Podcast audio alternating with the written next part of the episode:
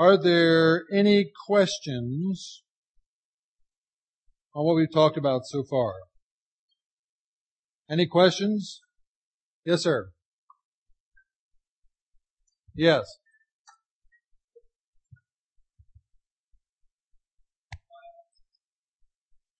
You said you said you were passive when you first entered your uh, Yes. with your wife. Yep. Now, assuming that everybody can take from this meeting today that uh, pyramid sitting on a spiritual foundation, now everybody's not real competent in the first part of that pyramid. Yes. And as you go up, everybody has different variances Yes. of, of their experience. Can you give a little ray of hope for those who aren't too uh, well experienced? Absolutely. Can I give you a ray of hope? You know what I love most about God is He is a God of hope. God says, I am the Lord, the God of all flesh. Nothing is too hard for me to do. I'm sure he looked at me and said, this is going to push it, but I can do this one too. Let me tell you something about the brain. Now, I wish my wife was here to talk about this because she knows it much better than I do. But God engineered our brains for recovery, restoration, and renewal. Okay? We are wired for change. Now, the problem with many of us is we have been raised in a society that endorses or supports a fixed mindset mentality versus a learning mindset mentality. Okay, what is a fixed mindset? A fixed mindset says, I was born this way, my father was this way, my grandfather was this way, there's nothing I can do about it. I am damaged goods. That's just the way I am. Fixed, let me give it a, a pr- practical example. Dr. Dr. Um, Dr. Judith Dweck, D-W-E-C-K, is a social psychologist back in the East Coast in Boston. She did experiments with children and she, she isolated one group of children by psychological testing as fixed mindset children. Another group of children were learning mindset children. God's religion is one of learning. God always wants us to be learning. God likes a learning mindset. God made the brain to expand and increase and grow. These little children that were in a fixed mindset, she would give them a hard puzzle to do. When they got the puzzle done, they only wanted to do the same type of puzzle from then on because their whole self-worth is wound up in performance. A fixed mindset is wound up in performance. If I get an A, I must be good. If I get a D, I must be stupid. That's fixed mindset. Okay? A learning, Dr. Dweck gave puzzles to this, to another group of four-year-olds, and when they got done with a hard puzzle, they said, Dr. Dweck, give us another hard puzzle. We like the challenge. Okay, that's a learning mindset. Learning mindset is all around what can I learn from this? How can I be better through this experience? That's why Jesus in the Bible tells us to, in everything, give thanks. What can you learn from this? Okay, so say I'm a passive man. What did I have to do to get out of that passive mentality? Number one, I had to fix my mindset. I had to change the way I thought. Instead of saying, instead of, see, many, many men who are afraid to make decisions don't make, they, they become passive because that's a safe zone. They need to step out of that comfort zone and realize making, mis- if you never make a mistake, you're not growing. Do you know that almost every single man on the Forbes 500 multimillionaire list has declared bankruptcy at least one time? What does that tell you? Every millionaire was once broke. So, what does that tell you? If you're broke, does that mean you're a failure? In a fixed mindset, it does. But in a learning mindset, the learning mindset says, what can I learn from this to make me better? So, as I came out of my passive mentality, I didn't even know how to lead out in a Bible study with my own family. That's my job as a man, is to be the spiritual leader in my home. So as I began to do this, every day I had to say, Lord, how do I learn how to be like you? How do I learn to be a leader? Lord, set up circumstances today to teach me to be different. And friends, every time you make a choice to be different, your brain begins to change in that direction. Did you know that the brain of a, of a drug addict reflects his environment? He's got an addicted brain.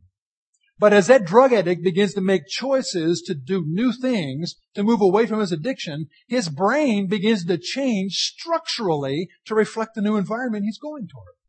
So, as I began to make small decisions, in other words, when my wife would say, um, what, what would she say to me?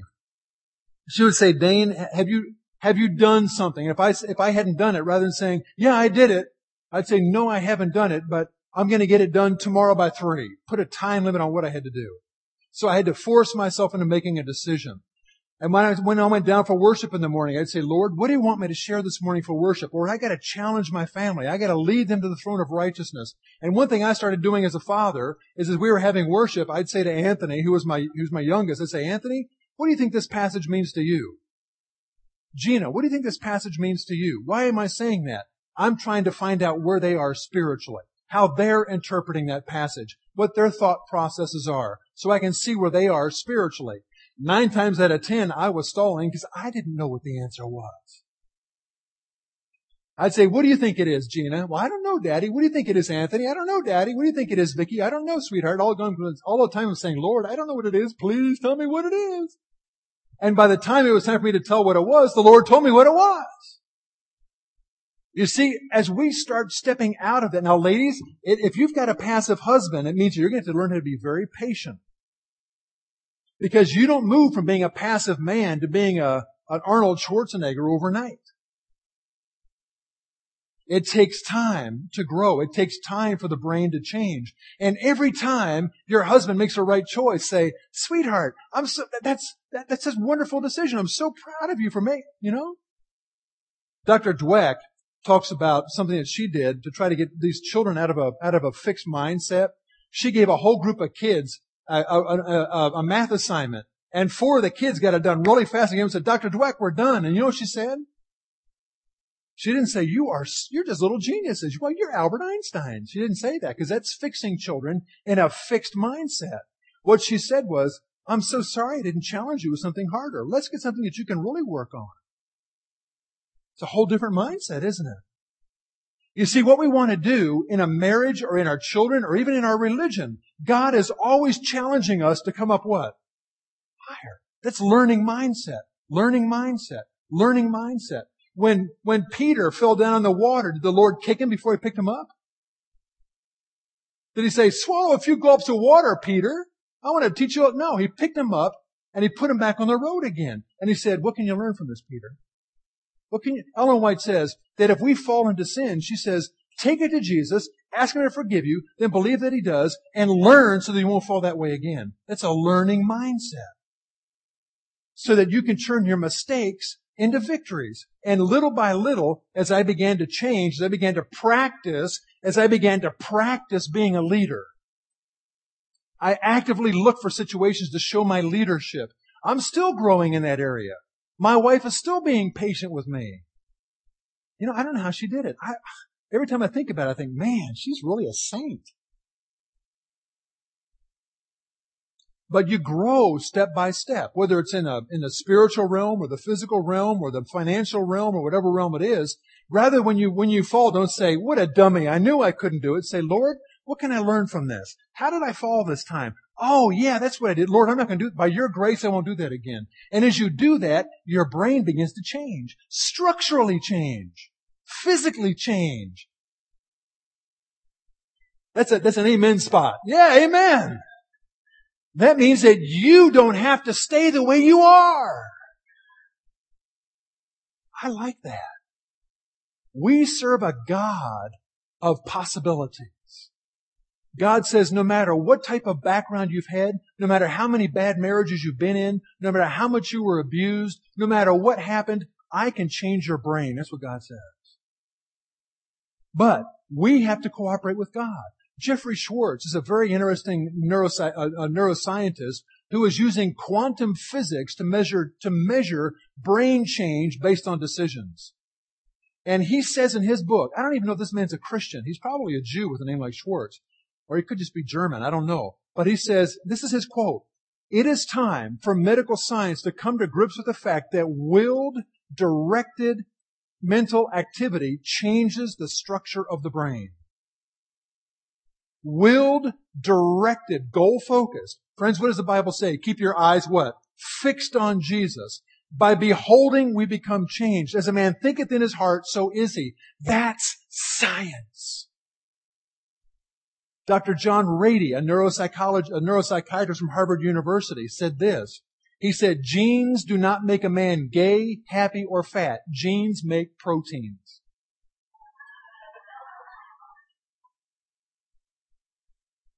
It's how we choose to relate to our environment, how we choose to relate to our genes that determines who we are. He says there is no greater power you have than the power of your will to change your brain. Friends, do you realize what that means? That means that we can do all things through Christ who strengthens us. That's science. Don't get me going on that one. Anyway, did that answer your question? We have to consciously make a choice that we're not going to stay that way and then say, God, I don't want to stay that way. You won't let me stay that way. Change me, Lord, as I cooperate with you. And God says, I'm in the business of making changes.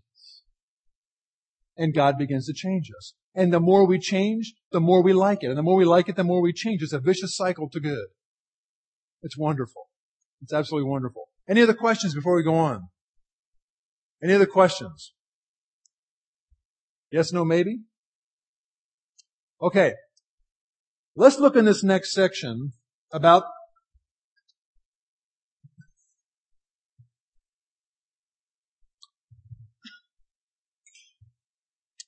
where. Where do we worship? The main where is what we're going to talk about. And let's start with Joshua chapter 4 and verse 6. Joshua chapter 4 and verse 6. Notice what it says. God did something very interesting in Israel. God did something very interesting, and this is one of the, we're going to see what he did. He says, let's go to verse 5. Joshua said unto them, this is when they're passing over the Jordan, pass over before the ark of the Lord your God in the midst of the Jordan, and take you up every man of you a stone upon his shoulder according to the number of your tribes, that this may be a sign among you that when your children ask their fathers in time to come saying, what mean these stones? Then ye shall answer them that the waters of the Jordan were cut off before the ark of the covenant of the Lord where it passed over, the waters of the Jordan were cut off, and these stones shall be for a memorial unto the children of Israel forever. Look at Exodus chapter 12 and verse 26. Exodus chapter 12 and verse 26. Exodus 12 verse 26 says this.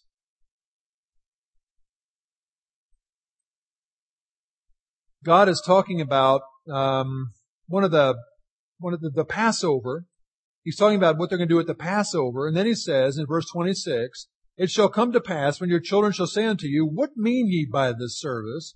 You shall say, It is a sacrifice of the Lord's Passover, who passed over the houses of the children of Israel in Egypt when he smote the Egyptians and delivered our, our houses. And the people bowed their heads and worshipped. Now look at Deuteronomy chapter 6 and verse 20. Deuteronomy chapter 6 and verse 20.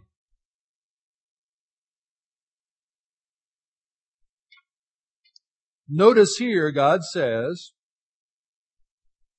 And when thy son asketh thee in the time to come, saying, What mean the testimonies and the statutes and the judgments which the Lord our God has commanded you?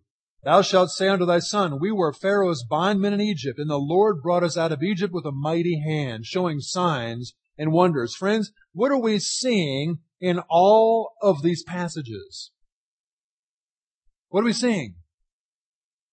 God is giving something physical for the children to see. So they'll say, Lord, uh, they'll say, Daddy, what does that mean? In fact, we read in the, in the sanctuary service that they were to take all the ashes of the, of the heifers and the, and the goats and the bulls and the, and the sheep that were burned, and they were to pour them out on the east side of the altar. Now that meant that the brazen altar, the door of the sanctuary was here, the brazen altar was right there. They would pour the ashes out right there so when they walked by the altar, that when they would look inside, you could see this big pile of ashes there. And God said, when your children see those ashes and say, what mean those ashes? Then they were to tell them about the story of salvation.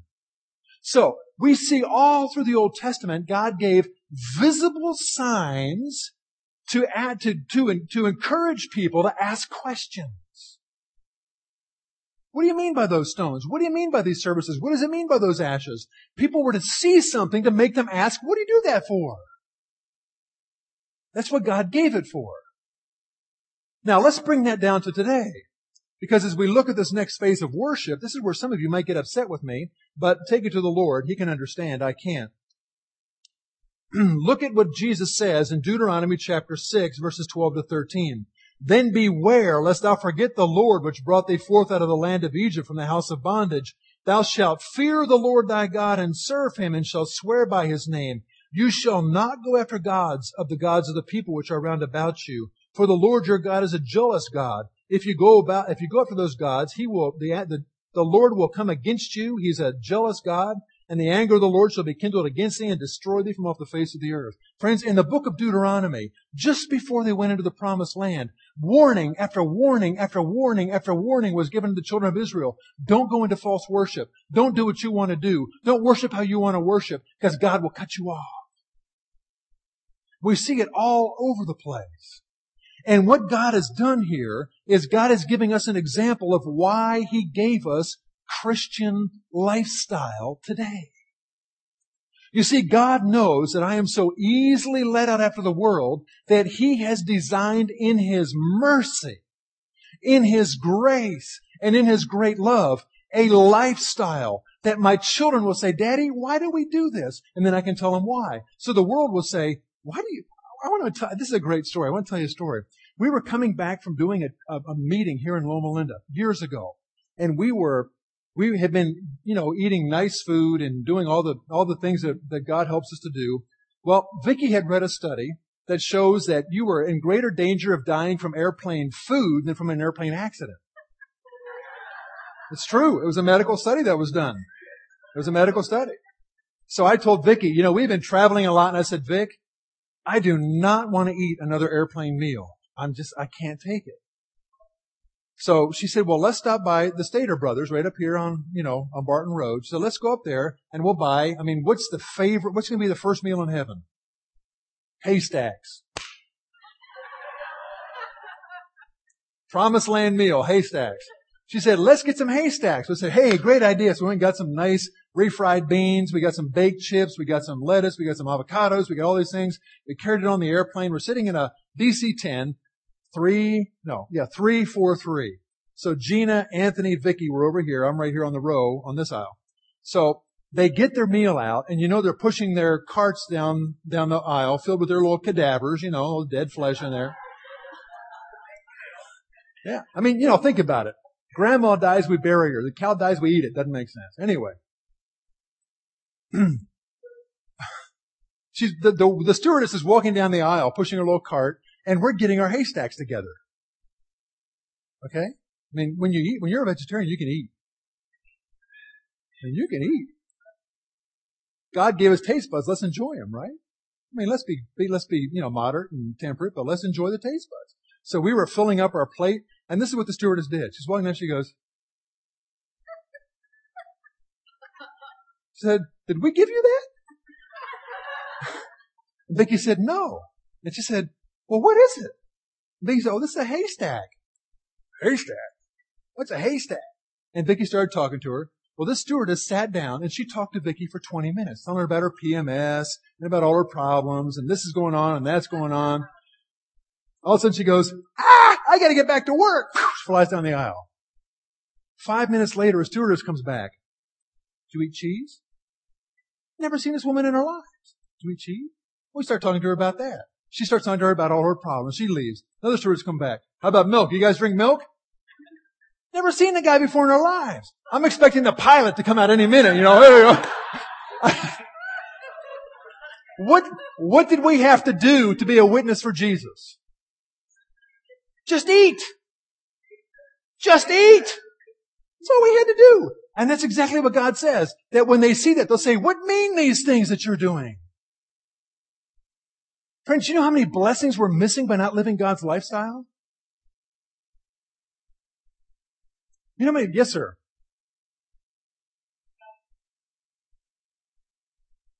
Should we not eat meat? Well, that's between you and God. But let me say for me and my house, based on the scientific evidence, the scientific evidence is saying that if you want to have a clear brain, a good heart, a good liver, a good pancreas, and good weight, shy away from meat and go to plants, uh, food as grown. I mean, the, the clinical evidence is very, very abundant, but God never gives a prohibition against eating clean meat in the scriptures. However, he did say in Isaiah 25 that as we get closer to the end of time, the earth will groan under the curse of sin. And we're there. We're there. We're much better off, I think, in my life, I decided that for me, it's better to be a total plant-based person. Pardon me? We'll, we'll talk later, alright? Listen, you know, when we come right down to it, it is so easy to eat in this day and age. I mean, you can get anything you need that is healthy. And I'll, I'll tell you what, I went out the other day. I play racquetball four times a week because you know, you know what science is calling insulin now? I'm just calling exercise silent insulin. New clinical research has found that when you get a good bout of aerobic exercise, your cells are sensitive to insulin, highly sensitive to insulin for two days. It's like a giving yourself a shot, man. It's like if, if, if you have diabetes, exercise, walk, swim, ride your bike, whatever it is. One bout of exercise increases insulin sensitivity for two days. One 10 minute walk increases your mood for one hour. Anybody can do that. I mean, if you're working at the university and somebody just spouted off at you, just run up the steps for 10 minutes. Run down, run up, run down. You come back and say, I feel so good. You know what's happening? You have something, I'm, I'm not going to tell you any more of that. No, that's alright. Let me just tell you, we are fearfully and wonderfully made.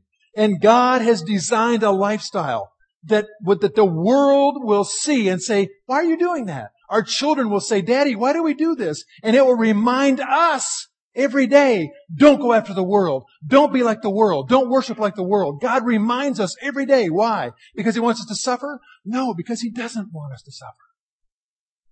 He doesn't want us to suffer. So let's look at this thing about lifestyle.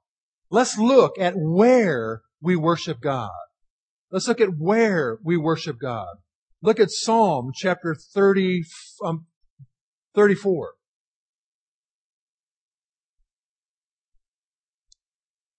Psalms chapter 34 and verse 1. Because this really sums up worship in a nutshell. David said, I will bless the Lord at all times. His praise shall continually be in my mouth. Isn't that beautiful? David was saying, I am constantly in a state of worship before God. You see what we learned in the last lesson, in the last session. Diet is an act of worship. Dress is an act of worship. What I watch is an act of worship. What I listen to is an act of worship. And friends, let me tell you, we cannot listen to worldly music from Sunday to Friday and expect to be satisfied with godly music on Sabbath. Doesn't happen. Because you are stimulating portions of the brain, and the more we stimulate portions of the brain, the more those portions of the brain grow. Do you know you can take a person who is overweight, who is very, very satisfied, or is very used to hedonic food, highly rich, high, rich, high sugar, high fat food, and go to the motor strip of the brain, and the area of the brain for the tongue and the lips is overdeveloped. Based on the food they're eating. That's an addictive profile. They are addicted to highly um, sweet, highly fat foods. Their brain reflects their environment. And friends, as we listen to worldly music, we can't enjoy godly music on Sabbath. So what's the solution? Bring worldly music in on Sabbath? No way. No way. The solution is you change the way you worship God the other six days of the week so you can truly worship Him on Sabbath. That's God's solution. Man's solution has it backward. Man's solution says let's bring in a Man's solution is Sarah's solution. Well, Abraham, we don't have a baby. Why don't you go into Hagar? That will be our solution. You never get a godly solution with a carnal, a godly answer with a carnal solution. It never works. It never works. We're going to look at that more in just a minute. Okay, we see, we already look at Romans 12, 1 and 2. Present your bodies a living sacrifice, wholly acceptable unto God, which is your what? Spiritual worship. Friends, the lifestyle message we have is not an optional message. It is an act of spiritual worship. Did you ever think about that? When I sit down to this beautiful table that God sets before me with the beautiful colors, not jelly beans, that's not what I'm talking about. I'm talking about the, the reds and the blues and the, and the pinks and the greens and, and just a beautiful array of colors that God gives us. It's an act of worship where I say, Lord, you furnish a table before me. God does. And listen, friends, do you know what, how powerful this is? That, did you know that, that the red lycopene in a tomato is a stress hormone of the tomato? Lycopene, the redder a tomato, the more stress it's been through. But it just so happens that that lycopene that the, that the tomato produced for stress helps lower disease in my body, especially men. Good for prostate health. These phytochemicals are God, we, we call the Department of Defense, we, we call the, the fruits and vegetable department the Department of Defense, filled with God's smart bombs. God's smart bombs go into the body and they weed out disease, and those little phytochemicals just gobble up like a little Pac-Man.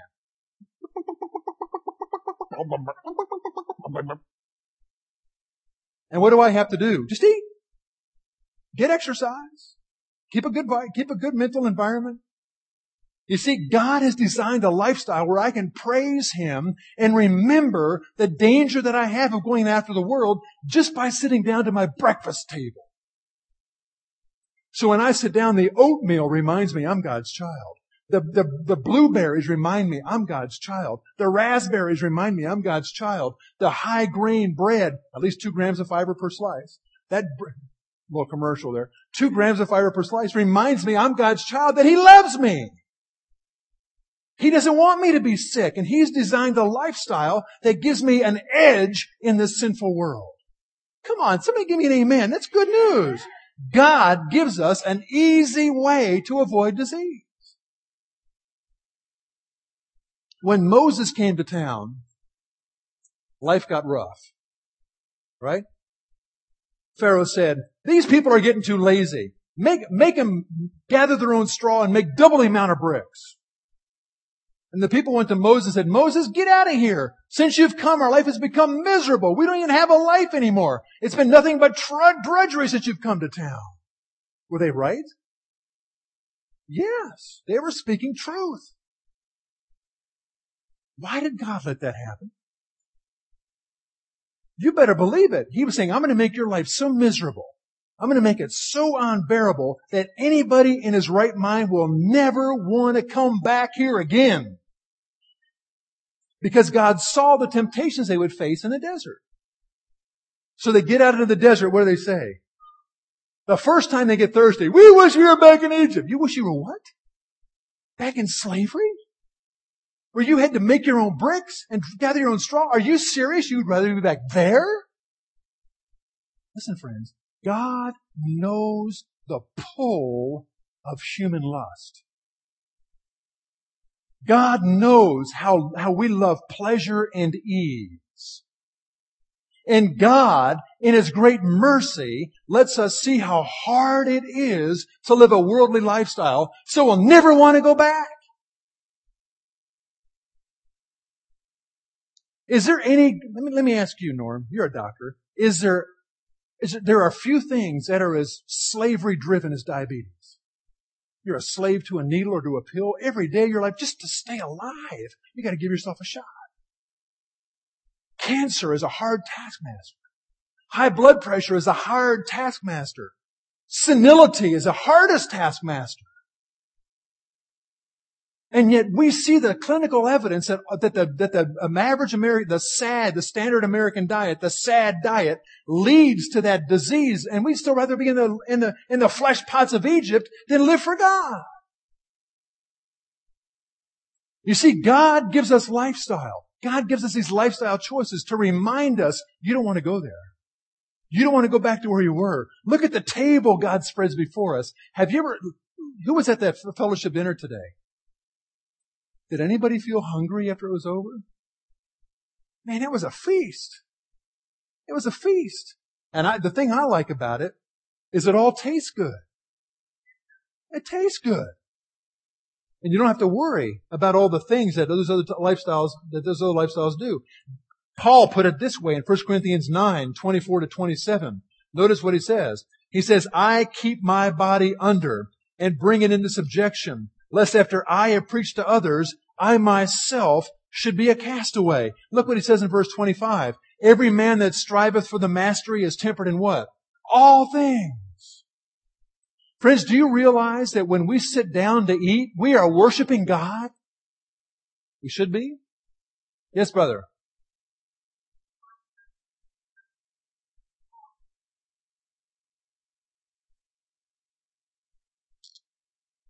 What's the difference between what? Yes? Yeah? We need, we need to try to take in the best air, the best water, and the best food we can get. But you've got to take what you can get. And if you can't live in a place where the air is clean, then you better be doubly sure you're eating a good diet and drinking good water and having good exercise. You see, the beauty of the human body is it's very resilient. It, it just bounces back very quickly, but only if we treat it right. So, God has given us balances in all these things. Now, let's move on here. Let's move on here because even Paul, the greatest preacher of righteousness, realized there was nothing he could do to earn salvation, but there were things he could do to lose it. You see that there? I keep I keep under my body, verse 27, and bring it into subjection, lest by any means when I preach to others, I myself should be a castaway. Now I want you to look at something in Psalm 106. In Psalm 106, notice what David says here in verse 34 to 37. Psalm 106, 34 and 37. They did not destroy the nations concerning whom God commanded them, but were mingled among the heathen and learned their works and served their idols. Yea, they sacrificed their sons and daughters to devils. Friends, do you see what happens when we start compromising with worship? When we start bringing in things that God didn't say, we will end up doing things we never thought we would do. How many of us today are offering our children to the idol of television or to the idol of bad music or to the idol of video games or to the idol of, of, of whatever it might be, worldly dress or whatever else? Look at um, Psalm chapter 78. In Psalm chapter 78, we're going to look at verses 17 and 19. It says, And they sinned yet more against him by provoking the Holy One in the wilderness, and they tempted the God in their hearts by asking meat for their lust. Yea, they spake against God, and they said, Can God furnish a table in the wilderness? You see, God had given them angel food. God had given them the manna of heaven, the corn of heaven. And they weren't satisfied. Now notice in verse 32. Notice verse 32. It says, For all this they sinned still the more and believed not for his wondrous works. Therefore their days did he consume in vanity and their years in trouble. Verse 37. For their heart was not right with him, neither were they steadfast in his covenant. Verse 41, yea, they turned their back and tempted God and limited the Holy One of Israel. Friends, how many of us, by our lifestyle choices, are limiting the Holy One of Israel? God is not able to do in our lives what He wants to do because we refuse to do what He asks us to do. It's very interesting as you read on in this passage. Just read on there sometime. It's just incredible what goes on. But look at in verse, at chapter 106 again. Look what happens here in chapter 106 in verse 13. Verse 12. They believed his words. They sang his praise when all the things were going right. But they soon forgot his works. They waited not for his counsel, but lusted exceedingly in the wilderness and tempted God in the desert. And he gave them their request, but sent leanness into their souls. You know what that word leanness means in the Hebrew? Wasting diseases. Wasting diseases. And friends, we need to understand that in this dietary realm, in this, in these dietary things, God has given us a lifestyle. God has given us a way of eating, a way of drinking that will bring honor to His name. That will bring glory to His name. Friends, God looks at the high standard He has set life of victory in Jesus Christ. And he says, you know what? I'm going to give them a lifestyle that'll make it easier for them to live that way. I'm going to give them a lifestyle that will clear up their brains so they can hear my, my voice speaking to them. I'm going to give them a lifestyle that will show them how much I love them and protect them from going after the ways of the world. That's why I believe in that message of health that God gives us. Because it is a safeguard. It is a worship act where I am coming to God and saying, God, I sure would like to have that Big Mac, but I know that's not the best for me. I'm going to do what you want me to do. God, I sure would like to eat. I, I used to be, a, I used to be addicted to Twinkies. Twinkies were my big one. And then I went to a meeting where a man was there and he said, my dad works for the Continental Baking Company. He said, you know how long a Twinkie lasts on the shelf? 20 years. NPR just had a story. Did you hear that story about NPR where a teacher in Wisconsin put a pack of Twinkies on his blackboard in 1969? And when he took them off the shelf just one year ago, they were fresh as the day he put them up. And this fellow that worked, his father worked for Continental Baking Company, said, Dane, next time you get it, next time you're, you're, you, you want a Twinkie, remember, they're just little embalmed pharaohs wrapped in cellophane. That cured me. that cured me. Now I'm not saying we never have sugar, but we're talking about, you know, the average American's eating a lot of sugar. We're not talking about dinner mints here, friends. We're talking about the average, you know how much sugar is in one thing of Mountain Dew? One 32 ounce of Mountain Dew? 32 teaspoons of sugar. And, and caffeine, but 32 teaspoons of sugar clogs everything. Anyway, we need to understand that God has given us these dietary, friends, I worship God at my breakfast table. I worship God at my lunch table. I worship God. I remember one day I was at a, I was at a, at a, at a wonderful vegan cook's house and she made these great cookies. I went and had the first cookie and I ate it. Man, it was good. I got the second cookie and ate it and it was good. I went to eat the third cookie and the Lord said, uh-uh. Two. I said, but Lord, these are health cookies. He said, yes, two are healthy. Now I'm just talking for me. The Lord may be different with you, but I'm talking about me. Was that a test for me? Was I now called upon to worship God in my body and in my spirit, which are God's? So even in the day, in the area of diet, the Lord reminds me I need to worship Him in everything. I need to ask His permission in everything. And it's really cool because God always knows what He's doing. Okay. Ellen White says, errors in eating lead to errors in acting. Hmm. Interesting. Let's move on. This is the one that people really get upset with me on. We're going to talk about Christian dress for just a minute. Because God has also designed a lifestyle. Let, me, let me go in the Bible. Let me show you what I mean. Let's look at Numbers chapter 15. Numbers chapter 15. God said this to the children of Israel. Numbers 15 verse 38. Speak unto the children of Israel and bid them that they make them fringes in the borders of their garments throughout their generations, that they put upon the fringe of the borders a ribbon of blue, and it shall be unto you for a fringe that ye may look upon it and remember all the commandments of the Lord and do them, and that ye seek not after your own heart and your own eyes, which, which you used to go a whoring, that ye may remember and do all the commandments of the Lord and be holy unto your God. I am the Lord your God, which brought you out of the land of Egypt to be your God. I am the Lord your God. Whew, that's heavy.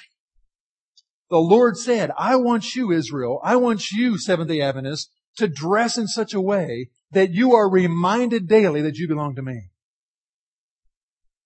I don't want you to dress according to what Givenchy said you're supposed to wear, or what, what, what Paris Hilton says you're supposed to wear, or what, what, what Regis Philbin says you're supposed to wear, or what Kathy Lee Crosby says you're supposed to wear. God says, I call the shots in your life.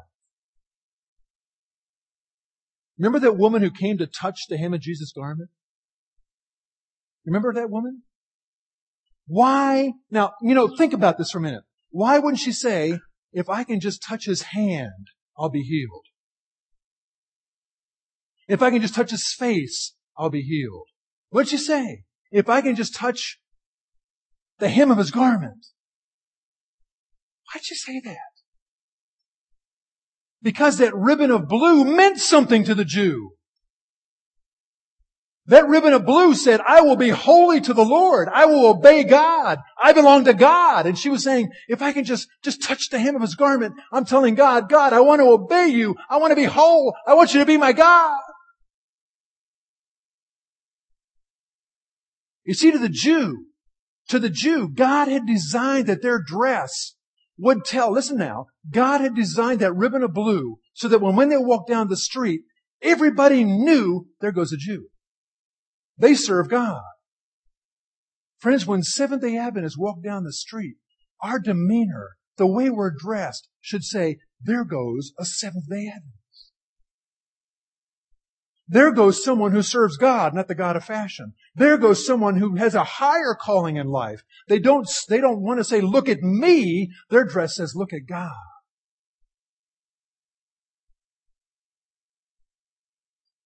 Ladies, I want to talk to you now as a brother in Christ.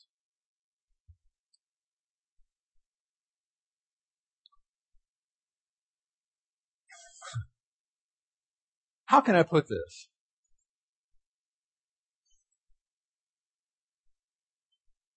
When the Bible says male and female created he them, it means it.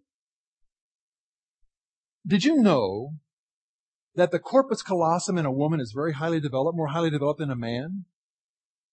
That's where they can multitask very well.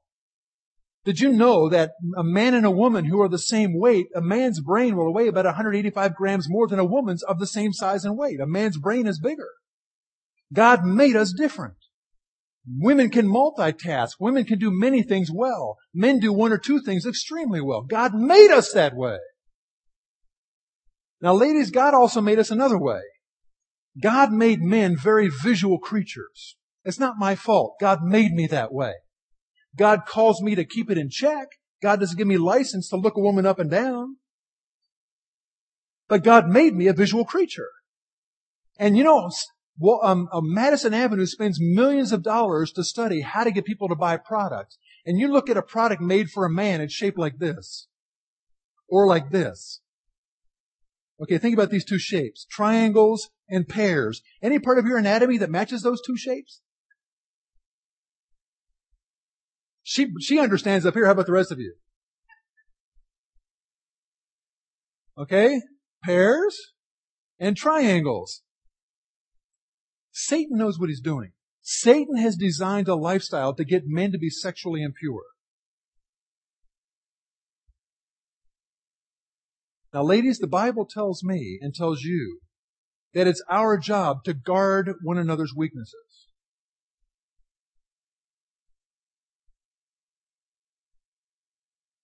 I have to live in a world where television commercials, billboards, TV shows, everything screams sexuality. Everything, everything screams, go ahead and do it. You're going to do it anyway. To us as men. Ladies, you don't know the struggle we go through as men. Men, can you put your hands up and be honest today? Do we go through struggles? If you're not putting up your hand, you don't have any testosterone in your body. But God calls upon me through His power to keep that in check. Because through God I can do all things. However, however, as ladies, you have a religious, a religious duty to safeguard my eyes. And I want to tell you, ladies, it's really hard for us men to come to church and worship when we got to be going like this all the time. Ladies come in with their dresses slit way up to their armpit. They come under this tight front. They got to keep pulling like this, trying to keep their dress down. And they bent, we were in Sabbath school one day and a woman bent over and a little boy went, and it was my little boy and he said, mommy, I guess Sabbath school teachers shouldn't bend over, should they? I mean, here's, here's the spiritual principle. If you bend over, you shouldn't be able to see north to south. If you raise your arms, you shouldn't be able to see, see east to west. Right? Yeah. So God says to you ladies, ladies, come to church dressed like you are here to worship, not going to a nightclub to attract a one night stand. Plunging necklines have no place in church. Slits up to here have no, how would you feel if men came to church? Now, excuse me, I don't want to be vile, but I'm just trying to get a point. How would you feel if men came to church with their flies open? Everybody's walking around with their zipper down. What would you say? Hey, come on, man! You're in church! So why can ladies come to church dressed any way they want to and we're supposed to accept it? And if we say anything, say, you're just a dirty old man. Get your mind in the right place. No. The Bible says if I cause my brother to fall, God holds me responsible. Now, if you're dressed in a modest way and a man still lusts, that's his problem, not yours. But if you come to church advertising body parts, that's not what church is for.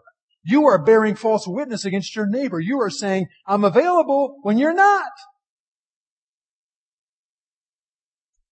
You see, as we look at the sanctuary service and the consecration of the priest, God shows very plainly that how we come dressed before Him makes all the difference in the world. In Exodus chapter 19 and verse 6, look at this for just a minute. Exodus chapter 19 and verse 6. You shall be unto me a kingdom of priests and holy nation. These are the words which you shall speak unto the children of Israel. Now friends, if we are a kingdom of priests and God gave the high priest very specific directions on how to come dressed in worship, should we think that those admonitions apply to us too? 1 Peter chapter 2 verse 9 says we are a royal priesthood, a holy nation, a peculiar people, zealous of good works. Did you know that according to Leviticus chapter 8 verses 33 and 35 that the, the, the consecration of the priest was a seven day process. Again, signifying the covenant relationship of God with this priest. The God was saying, if you want to abide in the covenant process, you need to come before me in the way that I specify. Now the interesting thing was, Aaron was the older brother. Who had the birthright, Aaron or Moses?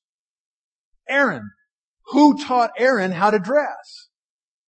Moses. Why? Because Moses is a type of Christ. And what God is saying here is cogent for us to understand. In order for Aaron, the birthright brother, to listen to little brother Moses was a humiliating process. He had to put away his pride. He had to say, Lord, you're speaking through this man. I will listen. Friends, that what, that's what we must do in our dress before God. We must be willing to put away our pride, to put away our love of fashion, to put away what we have felt comfortable with and realize that God tells us how to come before Him in worship. God tells us how to dress before Him. God tells us what's best. That's why we read in Colossians chapter 3 verses 9 and 10 that ye have put off the old man with his works and have put on the new man which is renewed in the knowledge of God who created him. So, what does that mean we do? What does that mean we do? Look at this. Look at Leviticus chapter 8. Leviticus chapter 8. Let's start at verse 10. And Moses took the anointing oil and anointed the tabernacle and all that was therein and sanctified them. Now look at verse 12. And he poured the ointment upon Aaron's head and anointed him to sanctify him Verse 15. And Moses slew the sacrifice, and Moses took the blood and put it on the horns of the altar round about with his finger, and purified the altar, and poured the blood at the bottom of the altar, and sanctified it to make reconciliation upon it. Now look at verse 23. And he slew the sacrifice, and Moses took the blood of it, and put it on the tip of Aaron's right ear, and upon the thumb of his right hand, and upon the great toe of his right foot. Now look at verse 30. And Moses took of the anointing oil and of the blood which is upon the altar and sprinkled it upon Aaron and upon his garments and upon his sons and upon his sons' garments and sanctified Aaron and his garments and his sons and his sons' garments with him. Friends, if the sanctuary was committed to God and the altar was committed to God and Aaron was committed to God, then so were his clothes. So was his dress. And it's interesting here. Notice what it says in verse 23. He slew it, and Moses took the blood and put it upon the right lobe of Aaron's ear, and on the right thumb of his right hand, and upon the great toe of his big foot. What's that saying? What's that saying? He's saying, what I hear is sanctified to God. What I do is sanctified to God. Where I go is sanctified to God. I'm not in charge of my life anymore. All my senses are given to God.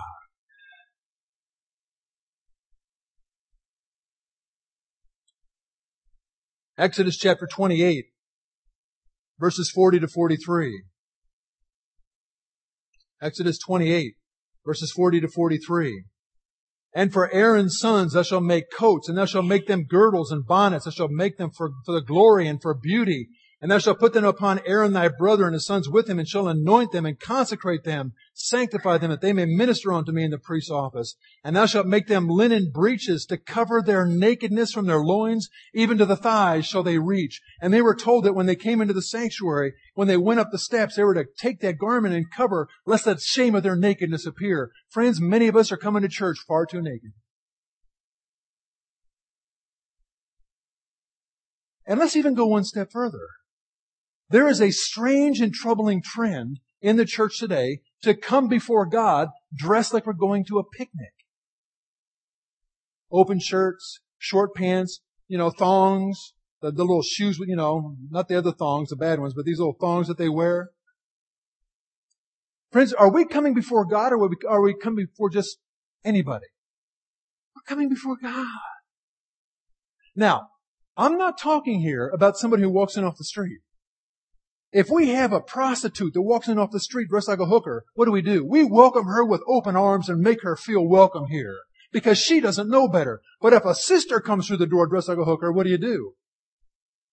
You need to learn how to deal with it in a very godly, gentle way, in a very loving way, lest you yourself be tempted through being uh, ungodly with her. But friends, there's got to be some instruction going on. We just don't say, oh, we don't want to hurt their feelings.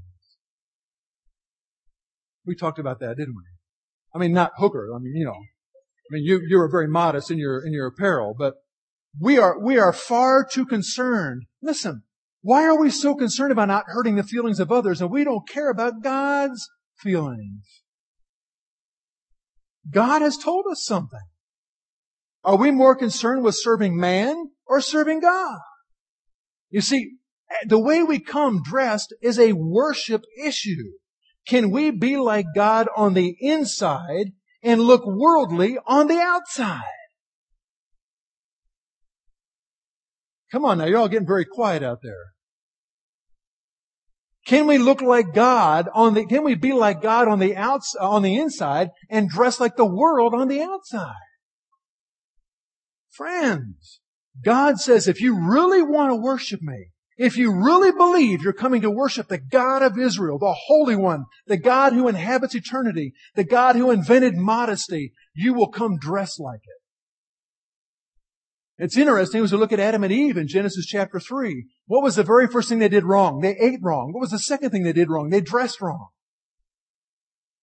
And what was the first thing God did when He came? He took off their little caveman clothes and put on angel clothes. They, he, they, had, they had little aprons on. God made them coats to cover them up. Now, I know, ladies, you live, you live in a society that worships sex, worships beauty, worships good figures, and all those other things. But we don't serve the world. We serve God. And the Bible says that the true beauty is the inner man, is the inner woman that loves God and serves God in holiness. You know, in the cleansing of the law the leper, not only was the leper checked, his clothing was checked as well. Think about it. Let's move on. Let's move on. Oh, one thing we got to look at here. Genesis chapter 34. You know the story of Dinah? The story of Dinah? Dinah in chapter 34, Dinah was raped. And in chapter 35, God said unto Aaron, Arise, go to Bethel, this is verse 1, and dwell there, and make there an altar unto God that appeared unto thee when thou did, when thou fledst from Esau.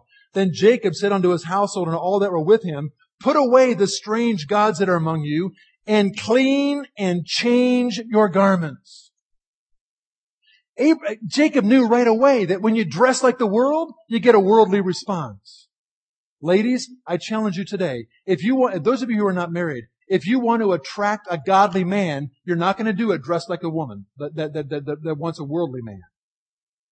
If you're advertising body parts, you're going to get a worldly man. If you're advertising God, you're going to get a godly man. It's the way it works. It's a natural, it's a natural axiom. And ladies, if you're already married, don't be advertising what you have to other married men. It's not theirs to see anyway. It's not, it's not theirs to see.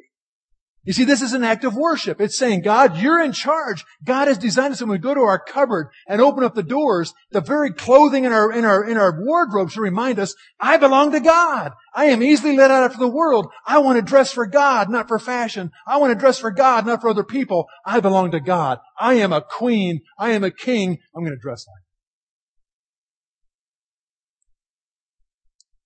Well, let's move on. We got one more to, to cover here in lifestyle. And this is a biggie. This is a biggie. Music. And you know, we don't have to get real specific on this. But let me show you something very interesting. Because if you look in the Bible, look at Second Chronicles. Look in the book of Second Chronicles. This is one of those things that God, in His great wisdom, has left to faith. Look at Second Chronicles. And we're going to look at Second Chronicles chapter 29. Now, friends, we could spend two whole one hour sessions just on music from the Bible, but we don't have time to do that. We're just going to do a, a bird's eye view of this. You'll study it on your own. Because you'll notice that here, the temple had laid in ruins. Hezekiah has just begun to reign in chapter 29. He was 25 years old when he began to reign. And he sees in verse 6 that his fathers have trespassed and that was evil in the sight of the Lord. And they've turned their backs on him and they've, they've made the temple a worship place for, for, for, um, idols.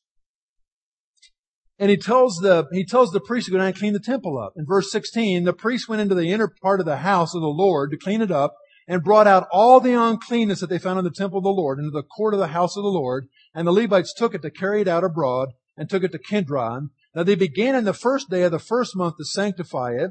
And they worked all the way till the 16th day of the first month. That means it took them two weeks to clean up the house of God. It was filthy. It was in bad shape. And they take out all those things. Then it says in verse 20, Hezekiah the king rose early and gathered the rulers of the city and went to the house of the Lord. And they brought seven bullocks and seven rams and seven lambs and seven goats. Are you seeing the seven there again? They're saying, God, we're your covenant people again. You are our covenant God again. And they brought forth, verse 23, the goats for a sin offering. Verse 24, they killed them and made reconciliation with the blood. Now look at verse 25. Now remember, they've cleaned up the whole house of God. They've, they've made the, the altar ready again. They've taken out all the garbage, but look what they do next. And he set the Levites in the house of the Lord with cymbals and with psalteries and with harps according to the commandment of David and of Gad the king seer and Nathan the prophet. For so was the commandment of the Lord God by his prophets. Friends, God had something to say about music in the temple. God had something to say. They are now cleaning up the way they worship God in their music. Verse 26. And the Levites stood with the instruments of David and the priests and the, with the trumpets. And now listen to this, verse 27. And Hezekiah commanded to offer the burnt offerings upon the altar. And when the burnt offerings began, the song of the Lord began also. Friends, don't miss this. You have the Sabbath of the Lord thy God. We can't keep it the way we, we think we should keep it. We do it the way God says to. You have the sanctuary of the Lord thy God. We can't do what we want to do in the sanctuary. Now you have the song of the Lord your God. We can't sing anything we want to sing in church. We need to do what God says to sing in church.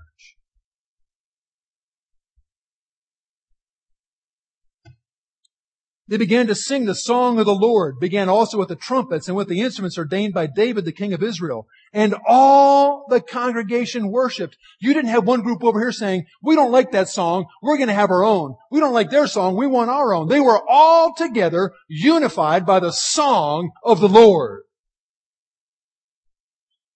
Now, here's what we need to understand. Here's the test. The next time you're in a church where music begins to play that you wonder about, close your eyes, don't listen to the words, and say, if I couldn't hear these words, would I think I was in a nightclub or in church? That's the test. Listen, friends, I know most of you here grew up Seventh day Adventist. You've always been in this sheltered little community. You've always heard the good old gospel hymns, but I was in the world. I know what dance music is. I know what it does to the human psyche. I know what it does to the brain. I was somewhere not long ago and I turned on a religious station on an Adventist campus that I listened to many years ago. I turned on the music. I said, did they sell the radio station? I mean, it was, you know, like this. But because they put the word Jesus in it, it's religious. Hey, come on, let's be honest with ourselves. Let's take that, let's take that argument. If you put Jesus' name in music, it makes it religious. That's what Constantine said about his army when they marched through the river. Now you're baptized, now you're religious. Let's take the, let's take that, let's take that logic to its ultimate conclusion. If you can add the word Jesus to worldly music and make it religious, then let's open up a Bible Las Vegas. And we'll have, rather than having the ace of spades, we'll have the Peter of spades. And we'll have the John of hearts. And the Mary of hearts. And the, the Andrew of spades. And rather than having numbers, we'll have John 3.16 on one card, and we'll have Deuteronomy 25.6 on another card, and we can all live like the world and still be Christians, and we can gamble and make money for the church. That's where it ultimately goes though. Once we start compromising the standards of God, for one area, it begins to compromise everything else. Listen, friends, a dear friend of mine is Dr. Raymond Holmes. He was a Lutheran pastor, the senior Lutheran pastor in the Upper Peninsula of Michigan. His wife became a Seventh day Adventist. He used to burn her books. She had to hide her books in the garbage can so he couldn't burn them. Finally, he said, I'm going to show her that she is in a cultic religion. I'm going to go to their seminary and prove how wrong she is. He went to the seminary and stayed there for 20 years as a faculty member because he became a Seventh day Adventist. And this is what Dr. Holmes told me. He said, Dane, I've seen it now in my own church, the Lutheran church. I saw it in the Methodist church. I saw it in the Presbyterian church. He said, the minute you start giving credence to going away from what the Bible says about ordaining women or whatever it might be, he says the churches that start ordaining women within a number of years start ordaining homosexuals. Why? Because the issue is not ordination. The issue is the authority of the scripture. And once you compromise here, you have opened the floodgate to compromise everywhere else. You have opened a Pandora's box. So this whole issue of music, just close your eyes and say, when I listen to this music, does it lead me to God or away from God? Here's another test you can give it. Here's another test you can give it. And I forgot what the test was. I gotta look at my notes. I could eat more blueberries. I can see that. It helps, your memory. Oh, here's the, here's the ultimate test. Listen to this, friends. When you hear music in your church, ask yourself the question, who is leavening whom? Is the world changing the church's music or is the church changing the world's music? That's the real issue. Because God says, ye are the salt of the earth. Salt changes the food it's in. The food doesn't change the salt. And if we see in our church a trend from godly hymns to worldly music, who is leavening whom? Is the world leavening us or are we leavening the world? Think about it. Think about it. And here's something from science. Science is telling us that the 7-Eleven songs, you know what 7-Eleven songs are? You say the same seven words 11 times. That's praise music. Now I'm not saying that there's no place ever for praise music, but think about this principle. Think about this principle. This is biblical. Okay. When I, I love the Seventh day Adventist church because of its love for little children. Man, when you are a Seventh day Adventist baby, you are fresh out of the oven and you're sitting in Sabbath school. You're banging sticks. You don't even know what's going on. Baby's sitting there going, you know, the mothers are banging the sticks for them. Why? We're getting them in the habit of worshiping God. So here they are in Sabbath school, okay? And they sing little children's songs. This is what the clock says. Tick tock, tick, the trees are gently swaying. I am so glad that, you know, all these, they put flowers on their face and they do this and they do that and all these little songs. Is that wrong for children to sing that way? No, that's where their little brains are. But, but,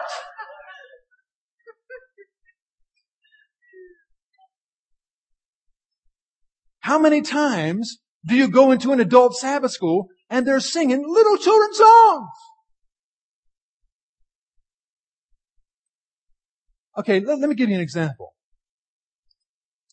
There's a beautiful hymn that says, with thy spirit fill me, with thy spirit fill me. I don't have a very good voice, but just pretend, okay? Uh, make me holy thine, I pray. With thy spirit fill me. Wonderful words. Now, let's get the children's version.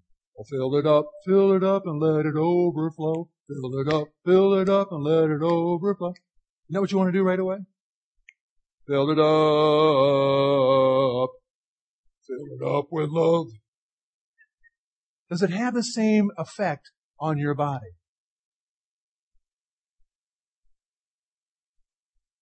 Okay, here's the biblical principle.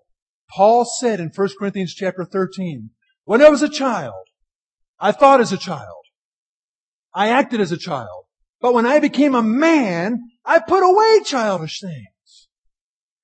Friends, you realize what Satan has done to us? He's made us little babies in the adult division. We're singing little kids songs. Songs that are okay for kids to sing, but not for adults. Paul said, when you should be eating meat, I gotta give you milk. He said, come on folks, grow up. And what Satan has done is he has slid in this praise music. And you know what happens? This is science now. Praise music appeals to the lower centers of learning in the brain, the emotional centers of learning. It doesn't appeal to the high cognitive centers of the brain. And what happens when you overdrive the lower centers is the higher centers don't take over anymore. And now, when the lower centers are all you're using in worship, you can get error slid in. You can get error slid in because now your higher cognitive centers have been put on hold because you're singing little baby songs. And little babies don't think deep. Adults do. So Satan has slid this music in because he knows that, oh yes, we're worshiping, but not the God we think we are. And oh yes, we're sitting in church, but we can hear anything and still believe it because our higher cognitive levels have been put in neutral by the songs we're concentrating on. Do you see how serious this is? It's extremely serious. It's extremely serious. And just ask yourself the question, who is leavening who? Is the world's music getting more like the church or is the church's music getting more like the world? That's the question we need to ask ourselves. And listen, friends, uh, I, I have to be careful what I say. Music in the Bible is critical. Here's what, here's what the Bible says about music. Look at, look at, um, I think it's 1 Samuel chapter 16. 1 Samuel chapter 16. Let's go there for just a minute because this is the, yeah, this is it. 1 Samuel 16, 23. And it came to pass when the evil spirit from God was upon Saul that David took a harp and played with his hand. And here's the three things music should do. Saul was refreshed. Saul was well and the evil spirit departed from him. Those are the three things godly music will do. And friends, when we have the same driving beat and the same drum rolls and everything else in godly, in quote unquote godly music, it's not refreshing. It doesn't drive the evil spirit away. Just adding the word Jesus doesn't make it holy any more than adding Jesus to, to, to, to Las Vegas makes it a holy place either. I'll tell you what, we could spend a lot of time on that music issue, but we gotta close. But let's look at one more thing. Why does God give us a day of preparation? Ever thought about that? Are you still with me? Look at Exodus chapter 19. Exodus chapter 19.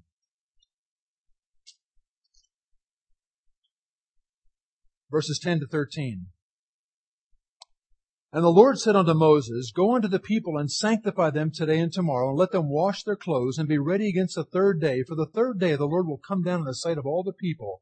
And thou shalt set bounds unto the people round about, saying, Take heed to yourselves that ye go not into the mount, nor touch the border of it. Whosoever touches the mount shall surely be put to death. Friends, let, let, me, let me tell you, let's put this whole thing in synopsis. Why does God set boundaries on worship? Why did God put a boundary around Mount Sinai? Because He's trying to impress us that He's in charge. He is holy. And it's just by His grace we can approach Him in the first place. Friends, these were not meant to be burdens. These were meant to remind us of how holy God is, of how uplifted God is, and what a pleasure and a privilege it is to come and worship Him. And worship, the, the true object of worship is not to make me feel comfortable. It's to make me more like God. It's to make me say, wow, I want to have God in my life. All, this, this 24 hours has been so awesome. I want Jesus with me all the time. And my brain is saturated with the love of God. And my brain is saturated with the mercy of God. And my brain is saturated with the grace of God. And my brain is saturated with praise to God so that I look at the way I dress and I look at the way that I eat and I look at the way I entertain myself and I say, thank you God for protecting me from the world.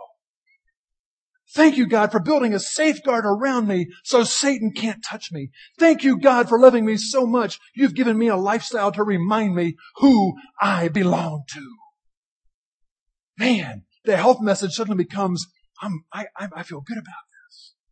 Because it shows God loves me. It shows God's protecting me. It shows that God says, son, I only want the best for you. I want you to thrive and prosper and be in health. I want you to be protected from the devil. I want your children to be happy. I want your marriage to be secure. I want everything about you to scream, I belong to God.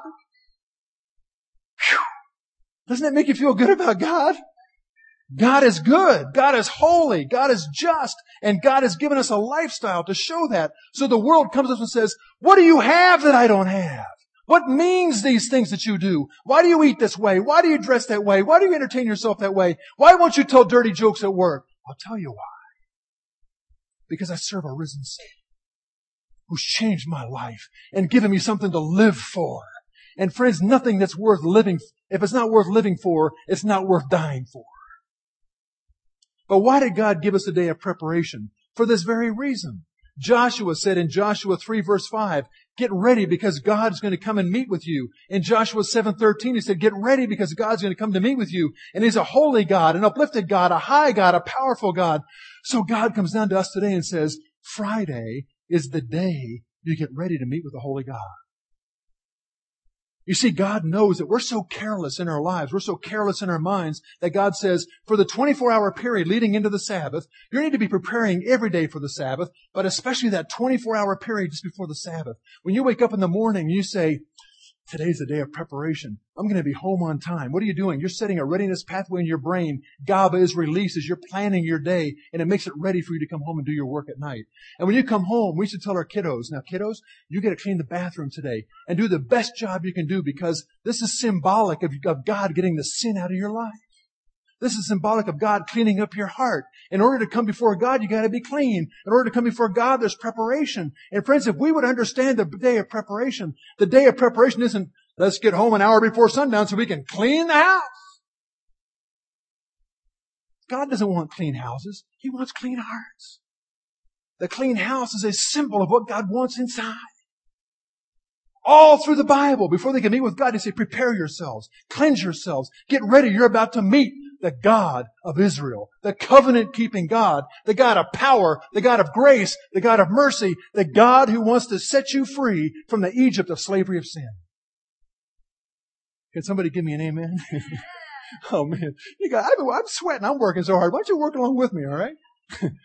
this is the God we serve. And I hope that you've seen as we've talked together today how much God loves you. How, how God is designed. You know, this is what I love about the story of Job. When Satan said, well, sure, God, Job serves you. You've built a hedge around him. I can't get to him. Friends, that's what Christian lifestyle does. It builds a hedge around us. It builds a hedge around us so that Satan doesn't have access as freely to us as he would otherwise. It's not a curse. It's a blessing. It's an act of worship. It's an act of praise to God that He loves me so much, He'll protect me. How about it, friends, tonight? As we get ready to close off this weekend, have you caught a new vision of what worship is all about? Have you caught a new vision of what Sabbath stands for? The seventh day, the God of seven, seven churches, seven seals, seven this, seven, the covenant keeping God. Friends, the Sabbath is you saying, God, I believe you will save me. Gives me goosebumps. God, I believe you'll save me. And God, I am here to, to, today to reaffirm the fact that whatever it takes, I'll do it. Because you'll give me the strength to do it. You'll give me the power to do it. You'll give me the desire to do it. Friends, if you don't want to do right, don't worry about it. Just go to God and say, God, I don't feel like doing this. God said, I know you don't. Ask me to give it to you. God will give you the desire to do right. Thank you for giving me an amen back there. I appreciate that. God will give you the desire to do right. Thank you. Come on, come on, friends. Be happy you're Christians today. Voluntary smiling changes regional brain activity. Is there someone here tonight who's heard God's voice tonight and uh, last night and tonight? And you want to say, Lord, I've been a seventh day Adventist, but I want to be a seven day Adventist. I don't want to just worship you on one day. I want to worship you every day. I want to worship you when I eat. I want to worship you when I dress. I want to worship you in all that I do. I want you to be the Lord, the God of all flesh, and nothing is too hard for you to do. Is there anyone here today who wants to say, Lord, I'm going to make a new commitment to you to live for you and you alone? If there's one person who wants to make that, that true commitment to say, Lord, I'm going to start worshiping you in spirit and in truth. You just want to stand to your feet?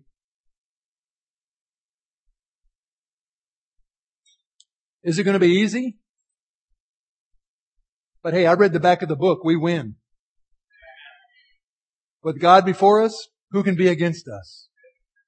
God will give you the victory. And I challenge you that as you begin to bring your life into harmony with God's will, as you begin to worship God at the office, at the grocery store, on the way to work, at the bank, wherever you go, as you worship God in your lifestyle, as you worship God, you will be a leaven of righteousness in this city. This city will never be the same again if we start living for God. Father in heaven, thank you for this time we can spend together. Lord, some of these issues are tough to, to face. Some of them make us feel uncomfortable. But Lord, we thank you that you have promised that all your biddings are enablings. And Lord, please guard us against fanaticism, where we become the dietary posse for those around us. Lord, help us to realize that we can only change our own lives, nobody else's. That you call us to be an example, not a sledgehammer. Father, help us to have the balance that only you can bring.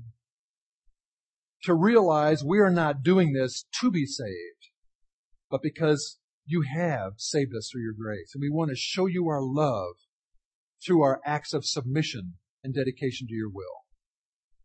Father, bless these precious people. Let them be witnesses for you in all that they do. We thank you for the great God that you are. We pray that you would keep us and that not one of us in this room will be lost, but that we will all be able to worship you through the countless ages of eternity. In Jesus' name, amen. God bless you, and I hope we'll see each other again sometime.